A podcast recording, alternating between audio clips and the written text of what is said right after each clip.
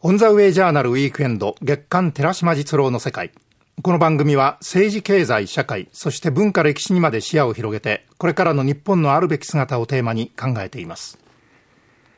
オンザウェイジャーナルウィークエンド今週は先週に引き続いて月刊寺島実郎の世界をお送りいたします。一般財団法人日本総合研究所理事長三井物産戦略研究所会長で多摩大学学長の寺島実郎さんにお話を伺ってまいります。寺島さんおはようございます。どうもおはようございます。今朝もどうぞよろしくお願いいたします、はい、ナビゲーターは私木村智義です。オンザウェイジャーナルウィークエンド月刊寺島実郎の世界。今朝は寺島実郎が語る歴史観です。今朝のテーマは17世紀オランダからの司会第一次世界大戦の総括です寺島さん、今年はですね、うん、第一次世界大戦から100年ということで、うん、まあ、新聞ですとか雑誌でもさまざまな特集が組まれて、いろんな角度から語られてるんですけど、うん、寺島さんがこのコーナーでですね、第一次世界大戦を取り上げる、どこに目が向かうんでしょうか？これは私この夏ね、ええ、中東から欧州動いて帰ってきたとこなんですけども、はい、ちょっとイマジネーションを働かせてもらいたいんですけどね、あの、イスタンブールからね、要するにオーストリアのウィーンまでがね、はい、これ調べてみて1255キロあるんですね。はい、直線距離で、はい、で、ウィーンからロンドンまでがね、はい、1254キロあるんですよ。ということはほぼね、そのロンドンとイスタンブールをつなぐ真ん中にですね、オーストリアのウィーンがあるというふうに考えたらいいと思うんですね。で、ちょうど今、その木村さんが話題した100年前の第一次世界大戦勃発っていうのがね、100年前に起こったわけですけれども、あの頃ね、欧州の中心っていうのは、まあ大げさでも何でもなくウィーンだったんですね。その一言で言うならば、そのハプスブルグ帝国と言われたですね、オーストリー・ハンガリー二重帝国っていうのがあそこにドーンとあってですね、その首都がウィーンだったわけですよ。で、第一次世界大戦を総括するときにね、我々の視界の中に置いとかなきゃいけないのは、このまあハプスブルグ帝国なるオーストリー・ハンガリー二重帝国が第一次世界大戦によってなくなったと。ドイツ帝国がなくなったと。そして、その同じ期間に1917年にですね、ロシアにロシア革命が起こって、ロシア帝国っていうのがなくなってソ連になっていった。で、さらにはね、オスマン帝国ね、トルコのね、オスマン帝国がですね、第一次世界大戦を機になくなった。つまり4つの帝国がですね、消えたっていうのがね、第一次世界大戦の一つの、まあ、大きな節目としての意味でもあったわけですよ。うん、帝国っていうものが消えたという、はい、で、そこでなんですけどね、ええ、この物語は深いなと思って僕は今回いろいろと調べながら思ったんですけども、あの、オーストリア・ウィーンのね、町から北にですね、十数キロ行ったところに、カーレンベルクの丘っていう丘があるんですよ。はい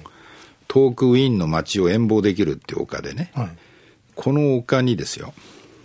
1983年にローマ法王がね、ヘリコプターで降り立ってですね、はい、で、あるセレモニーをやったってわけですね。うん、なんだっていうとですね、ちょうど300年前に、つまり1683年に、オーストリア・ウィーンを取り囲んだですね、オスマン帝国を撃退したね、その時、ポーランドの王様、アン三世っていうのがですね、このカーレンベルクの丘にですね、旗を立てたっていうね、大変シンボリックな場所なんですよ、ここがね。で、何の話してんだろうと思うかもしれませんけども、つまり欧州のへそとも言えたね、ハプスブルグ帝国の中心にあったウィーンを、オスマン帝国が二度取り囲んだんですよ。一度はね、16世紀、1529年、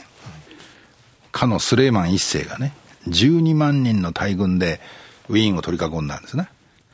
で、まあ、冬が近づいて、寒くなったっていうこともありですね、その、まあ、様々な事情があったんですけども、一旦引いた、オスマン帝国はですね。で、ところが、それから160年経ってですね、1683年に、今度はムスタハ・パシャっていう大宰相と言われたパシャが率いるですね、15万人のトルコ軍がね、ウィーンを取り囲んだんですね。うん、でも、ウィーンは風前の灯火で、で、当時のですね、神聖ローマ帝国皇帝レオポルドウィーンを捨てて逃亡しちゃったっていうようなありさまでね、でその瞬間にこう新教旧教の対立を超えてですよ、大変な対立だったわけですよ。血で血を洗う戦いをやってたわけですね。つまりあのカソリックに対するまさにオランダ17世紀を議論してきた人間からすればですね。80年にわたる独立戦争をですねカソリックに対して、えー、新教の国そのオランダは戦ってたわけですからそういう状況下でねドイツの王様諸侯とからポーランドの王様がですね宗教の対立を超えてキリスト教っていうもので結束してモスリムにイスラムに向かわなきゃダメだっていうことで、呼びかけに応じてですね要するにウィーン救出作戦にですね掛け算じてくれたっていうそれその場所がさっきから僕話題にしてるそのカーレンベルクの丘なわけですよ。で要はねこの話がなぜ意味があるかっていうとね、うん、欧州にとってトルコのトラウマっていうのはものすごくてですねトルコによってウィーンが2度包囲されて崩壊寸前になったっていうことの恐怖心がね、うん、今日現在も欧州の記憶の中に埋め込まれてるんですよ。だから EU にトルコが加盟するっていう時のこの潜在的な反発の中に横たわってるのが、そのトルコの脅威に対して、欧州って別な意味で言えば結束してきたとも言えるわけで。だ要はその、欧州のお母さんがね、赤ちゃんを寝つかせるときに、子供を脅かすときに使うセリフって、トルコ人が来るぞっていう言葉を使うぐらいですね、トルコへのトラウマっていうのがね、このあざのようになって、こう欧州の中に横たわってるわけですよ。で、問題はね、そのトルコの脅威っていうのが、えー、まさに100年前までですよ。そのオスマン帝国っていう形で厳然と存在してたわけですよね。で、今般ね、オーストリー・ハンガリー二重帝国が崩れたっていうことが、どういう意味があったんだろうなっていう思いでね、オーストリア行ってですね、ちょうど今ね、第一次世界大戦100年っていうことで、パリでもロンドンでもウィーンでもね、それぞれの目線からですね、第一次世界大戦を総括するようなイベントっていうのかな、エグジビションっていうのか、つまり展覧会のようなものをやってるんですよね。それで、僕はそうだったのかと思って、あの、改めて確認したのは、つまり、第一次世界大戦っていうのは、これはもう皆さん知ってる通り、サラエボ事件っていうのがね、きっかけになって、オーストリアの一発の、そうそう、皇太子が殺された。で、そのオーストリー、ハンガリー二重帝国の、当時のその中心にいたのがフランツ・ヨーゼフっていう皇帝だったわけですよ。それで、例の、あの、ものすごい美人と言われたエリザベートの亭主ですよ。で、この人が、1916年、つまり1914年に大戦が起こって、16年に死んじゃったんですな。はい、その死んだフランス・ヨーゼフの写真が飾ってあるエギズビションっていうのを見ちゃったんだけども、はい、その、えー、死体のね、ええー、写真が飾ってある、あの、なんていうのかな、そのあれ見ちゃったんだけど、あ、そうだったのかと。このあたりからね、崩れ落ちるように、そのオーストリー、ハンガリー二重帝国崩れてってですね。で、ウィーンっていうのは、そのかつて欧州の中心であったなんて言っても、聞いてる人多分ピンとこないだろうというぐらいですね、うん、ある種の存在感をこう小さくしてしまったわけだけども、まあ、要するに、ここが非常に大きなね、意味があったんだなと。で、そこでね、今、その僕ちょっとこう感じることありっていうのが、その、今我々が向き合ってる時代って、その、まあ第一次世界大戦の総括ではありますけれども、改めてね、イスラムの台頭っていうエネルギーにね、欧州はさらされてるんだなっていうことをちょっと触れておきたいんですね。うん、その、今欧州全体にですね、あれよあれよという間に毎年50万人ずつ人ずつ増えてると言われてるんだけど、イスラム人口が。欧州でですよ。で、要は、1500万人って言うんですよ、今、欧州におけるイスラム人口っていうのね。はい、あの、ドイツには400万人を超しね、うん、英国には200万人を超しですね。文脈違うけど、フランスにもですよ。それこそ北アフリカの方面からですね、モスリム、イスラムの人たちがこう、なだれ込んでくるような形で、こう、ある種の勢力をこう形成していると。で、今、欧州にね、ものすごくプレゼンスを高めてる、そのイスラム1500万人って言った時のですね、こう存在感をこうイメージ分かりやすく言うとね、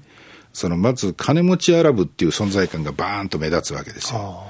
で、これはね、湾岸産油国、つまり油でもって、まあ、とにかく潤った湾岸産油国の人たちが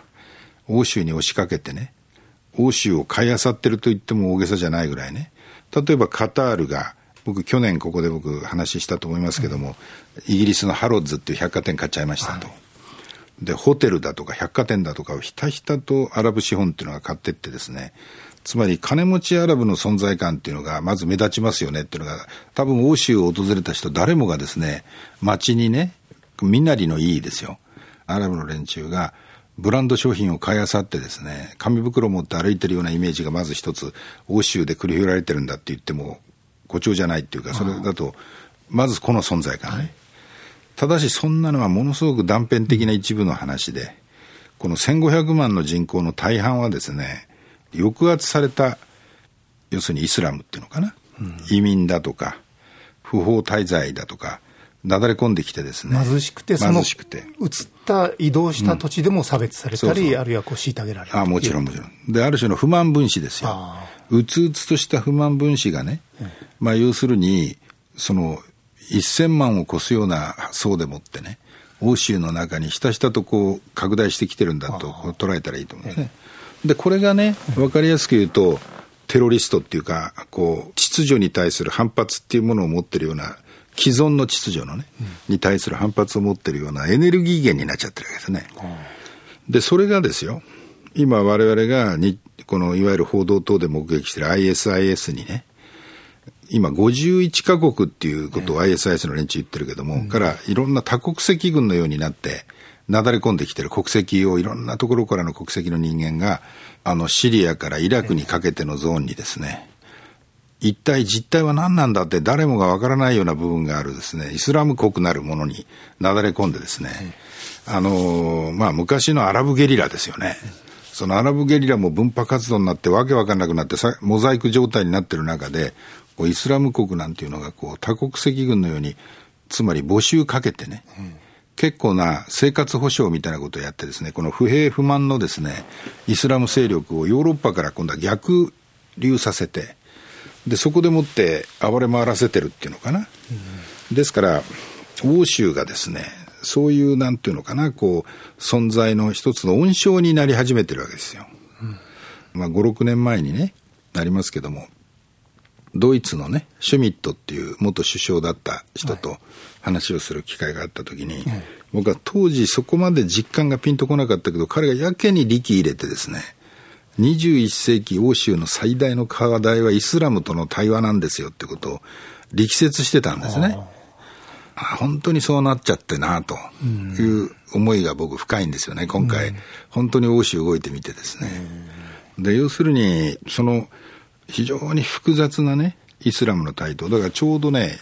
イマジネーションとしてはね、それこそ300何十年前にですね、ウィーンを取り囲んだね、一大イスラム勢力のシンボルとしてのオスマントルコね。うん、あれから、その、まさにイスラムの大きな帝国だった、そのオスマン帝国がですね、第一次世界大戦を機に滅びてって、そしてそのオスマン帝国の領土をですよ、当時の欧州の大国とアメリカ、特に欧州の大国がですね、イギリス、フランスがね、その当時の自分たちの権益と利権の中でもって、人工的に線引いてっちゃったわけですよね。ここからここをね、イラクっていう国にしようとかですね。直線の国境になってる理由はそうなわけですよね。ですはい、ですから、100年前にオスマン帝国が潰れて、そのオスマン帝国の後に大国の論理で強引に線引いて、で、そんな線って何か意味でもあるのかっていう形で、国境を越えるゲリラ勢力みたいな形で ISIS が今伸びてきて、うん、そこに欧州になだれ込んでいったイスラムの人たちがですね、回帰してね、つまり不満分子となって回帰してきててですね、この話ものすごいややこしいですよっていうことでね、うん、ですから歴史のうねりをね、いや、全然誇張でもなく、やっぱりその、まさに83年のね、ウィーンを取り込んだモスレムってあたりから思い起こしてですね、いかないと、この間の大きな力学っていうものが見えないという今、そういう意味から言うとね、欧州から中東にかけて繰り広げられてる力学は、そのモスリムの台頭っていうね、また新しいエネルギー。だからあそこ、モザイク化して無秩序になってってるっていうイメージあるけども、それは欧州的目線と価値観を共有してるから、なんかとんでもない無秩序が起こってるように思うけども、今まで秩序だと思ってたものもね、100年前に強引にですね、強制してですね、欧州大国の力学でもって作り上げた秩序だったものがね、崩れてって、そのモザイクの中からですね、ムスリムの力学が何を作ってくるのかね、今後。なるほど、ね、これはね、なかなか見えないっていうのがね、うん、その僕の本音ですな。うん、お話、もう少し後半続けて伺います。前半で寺島さんがですね、意味軸も僕にですね、なかなか見えないなとおっしゃったんですけれども、イスラム、あるいはムスリムというものはですね、日本人にとってみると、余計に何かこう遠い存在でですね、我々、多分その先達のですね、うん、あの、研究者や、あるいはこう、論者というのはですね、勉強した人もいるんだと思うんです。今、とりわけ我々、このイスラムというものに対する認識がですね、ほとんど持てない状況にあると思うんです、うん、それで、実はそれがね、ええ、まあ、いい意味でも、よく自覚を深めなきゃいけない部分があると思うんですよ。というのはね、ええ、我々ですね、例えばイスラム対キリストなんていう仮にですよ、キリスト教なんていう枠組みの議論に、諸肌脱いでどっちかの味方してですね、しゃしゃりできていかなきゃいけないようなものでもなんでもないわけですよね。ああいい意味でのね、距離感っていうのをね、大事にする必要があるっていうか、例えばイスラムの人にとって、議論してて感じますけど、日本っていうのはものすごくポジティブな存在なんですよ。ああ要するに経済大国と言われてる国の中でね、例えば中東のどの地域に対しても領土的な野心持ってるわけでもなければ、そのイラク戦争に一部加担して自衛隊を送ったっていうような無様なことはあったけども、基本的にはですね、領土を狙ってですね、軍隊を派遣してくるような国じゃないっていうふうに思ってるわけですよね。で、しかも戦後の日本っていうものがね、ある面じゃ平和に徹して、つまりどんな国にも武器を輸出するわけでもなければ、紛争に介入してくるわけでもないっていうことに関するレスペクトっていうのかな、親近感っていうのはこれ実に深いわけですよ。ですから中東が混乱してくれば混乱するほどね、例えば湾岸産油国の人たちとの対話だってですね、日本を軸にしたプロジェクトっていうものに対する期待感すごく高いんですよね。なぜならば、うん、中国が台頭して中東にものすごい勢いで攻め寄せてるっていうか、あの押しかけてるように見えるけども、やっぱり気づき始めてるわけですよ。警戒心持ってるんですよ。うん、何か中国にはその裏がありそうだと。つまり、良くないことが起こりそうだっていうね、予感みたいなものが。で、そういう中で日本人のやっぱり真面目さっていうかですね、そういう面で戦後日本の蓄積してたものに対する評価っていうのは高いんだなって、これは何の誇張もなく感じますよ。だそういう意味でね、今後、例えば中東が液状化し、モザイク化していく中ですね、日本が筋道を通してね、適切な距離感の中で中東に対して関わっていくっていうことにおいては別な言い方すると非常にいい機会だっていうかですね、あの、領土的野心があるわけでもないわけですし、うん、そういう意味においてね、日本の役割はあるっていうのがまず重要なんですね。うん、で、さっき言い忘れたんで一言言っとかなきゃいけないのは、うん話複雑なんだなと思ったのは、その ISIS の連中がね、つまりそのイスラム国の連中が、シリアからイラクにかけての北側をですね、抑えて、石油の権益なんかを抑え始めてるわけですよ。で、この連中、石油権益を収めてもね、金にしなきゃいかんですよね、それを。どっかに輸出して稼いで自分たちの戦費にしなきゃいけないということで、その足元見てね、その石油を安く買ってるという、これ噂ですよ。そしてトルコがね、果たしている役割が大きいということで、つまりトルコが相当安値で買ってるんじゃないかとか、うん、で一方、そのロシアとイランはね、そのアサド政権の方を支援して、アサド体制っていうものを守り抜こうっていう感じにいるわけですよね。うん、で、一方、アメリカを中心としたその有志連合がね、この空爆、つまり上からの爆撃によってこの地域安定化させれるとでも思って攻撃仕掛けていくっていうか、とてもじゃないけど、そんなことではどうしようもないよねと。ですから、この物語ね、もう二幕、三幕展開していく中でどうなっていくのかね。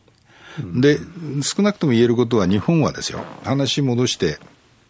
とにかく中東に関する適切な距離感っていうのかな。つまり極端なその政治的野心だとか、その宗教的対立の中にしゃしゃり出ていかなきゃいけないっていう役割ではないっていう意味において非常に重要と。で、そういう面で、あの、今、日本に対してね、例えば湾岸産油国もそうですけども、人材育成だとか教育だとかっていうことに関心持ち始めている国はですね、日本のに留学させて教育したいだとかね、うん、日本からそういう人を招いてですね、教育分野に当てたいとかっていう形の交流みたいなのが本当に始まり始めてんですよ。つまり期待感高めて。ですからその日本っていう国がね、中東に果たしていかなきゃいけない役割っていうのは非常に重いっていうのかな。で、まあそういう意味でですね、日本における中東っていうのはとにかく湾岸産油国、油が全てのね、意味を持つっていうことでもって、なんかエネルギーモノカルチャー的に中東を考えがちなんだけども、それを取り巻いてる外縁の中東と、それからその今の中核にある湾岸産油国とこうバランス取りながらですね、日本の役割ってどういうものなのかっていうことをじっくり考えなきゃいけないところに来てるんだなっていうのがね、うん、まあ総括ですよね、うん、それとともに寺島さんのお話を伺いながらその欧州というものへの認識とムスリムイスラムというもの我々政治経済だけではなくして文明史的にもですね、このイスラムという問題をですね、もっともっとやはり深めて、哲学思想の面でもですね、我々の理解も深めなければいけないなということを痛感するお話だったと感じます。ありがとうございました。さて、このオンザウェイジャーナルウィークエンド月刊寺島実郎の世界では皆さんからのメールを大募集中です。番組のホームページ左側メールのアイコンをクリックして送信フォームをお使いいただきますと簡単にメールを送ることができます。オンザウェイジャーナルウィークエンド月刊寺島実郎の世界。この時間は一般財団法人日本総合研究所理事長三井物産戦略研究所会長で多摩大学学長の寺島実郎さん。ナビゲーターは私木村智義でした。また次回もリスナーの皆さんとともに日本のあるべき姿あるいは世界と日本そして時代というものを一緒に見つめ考えてまいりたいと思います。